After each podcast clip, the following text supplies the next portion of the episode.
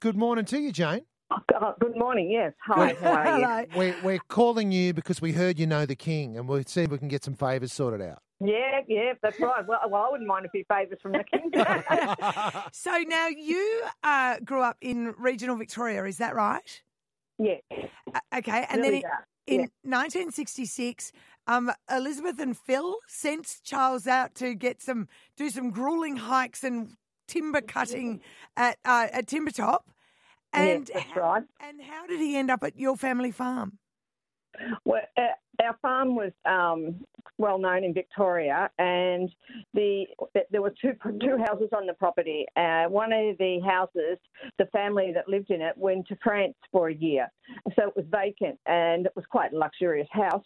So the I don't know his scout found out and decided it was a really good place for him to stay because it was easy to um, maintain security, etc. So it, ra- it just so happened that was our farm. Wow! And did they just bring him and say, "This is Charles," and you know, be nice to him if he if you say, if you see him on the property, or how did you interact? Oh, he just used, but he was just like anyone who came to the property. He, we hang out, we'd hang out together, swim. Um, he'd wander around with. oh, He was always accompanied by bodyguards, etc. Um, but he'd wander around the farm. He'd come and have um, tea with us.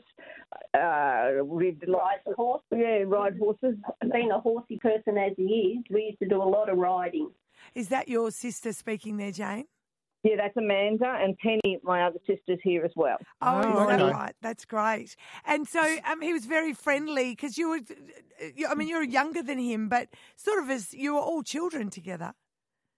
Yeah, I was 11. Um, the others were a bit, quite a bit younger.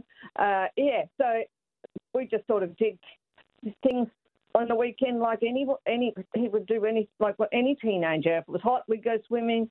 Um, horse, like my sister said, horse riding. Uh, yeah, so he'd go and help dad in the cow yard, not actually milking the cows, but he'd go and watch and do things. uh, Just And- you know, help out. Tell me, Jane, you know, you were young girls and he was a 17 year old prince. You must have been thinking, oh, hello, you He's know. still my beating will heart. be still my beating. You, you- there must, you know, you must have had a bit of a daydream there. Well, to be honest, we didn't really even think of him as a prince. We called him Charles. Uh, Yeah. Um, and yeah, I guess I sort of wondered why he never came back for me, but he didn't. So yeah. But we also didn't think of him as a prince. We yeah. didn't, even though there was uh, so many people following him around, etc., we didn't understand princes and princesses, that sort of thing, Yeah, really. okay. Yeah, he was Okay. just someone saying it from. You know, I was Yeah. reading a thing today saying that uh, that he- he has said to someone at some point that the t- time in Australia was the freest he has ever felt in his whole I life. bet. So that must feel nice when you hear him say something like that. yeah, and when we b- caught up with him in Bundaberg, we started to reminisce about all the things we sort of did together, and he he was laughing and remembering, and um, yeah, it was really good. He hel- he obviously had very fond memories of his time on our farm, and he had very fond memories of my father and my mother because he spent a lot of time with them. Yeah. So it lovely. was really nice. And did he did he at all try and make a long distance call back to a lady named Camilla? Not quite sure. Okay. Jane, Jane wouldn't have allowed it. She, she was quite keen at that Oh, point. look at there you go. I would have fallen in love too. Yeah. Hey, and just a quick one. Your daughter Jane is Amelia Brace from Channel Seven, and she's over there in England covering the fu- the Queen's funeral. So hopefully she'll get to wave to the King and say, "Hey, Jane's my mum. yeah, that's right. She should take the photo and You hold could it have up. been my dad. you could have been my dad." Oh, I love it. Can I ask a question? Yeah, sure.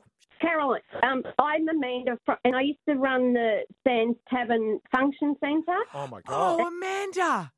Yeah, when we did give me five to kids, That's- and we oh. bought the billy blanket. Oh my gosh, Amanda, that is amazing. Hilarious. Oh, I couldn't believe it when Jane said you're going to ring. I said, oh, I wonder if she'll remember Yes, me. I most certainly did. And you did. You bought the Billy blanket, and that was back, ooh, 2003 or 4, wasn't it? Oh no, it might have been early. No, it was earlier because I was pregnant.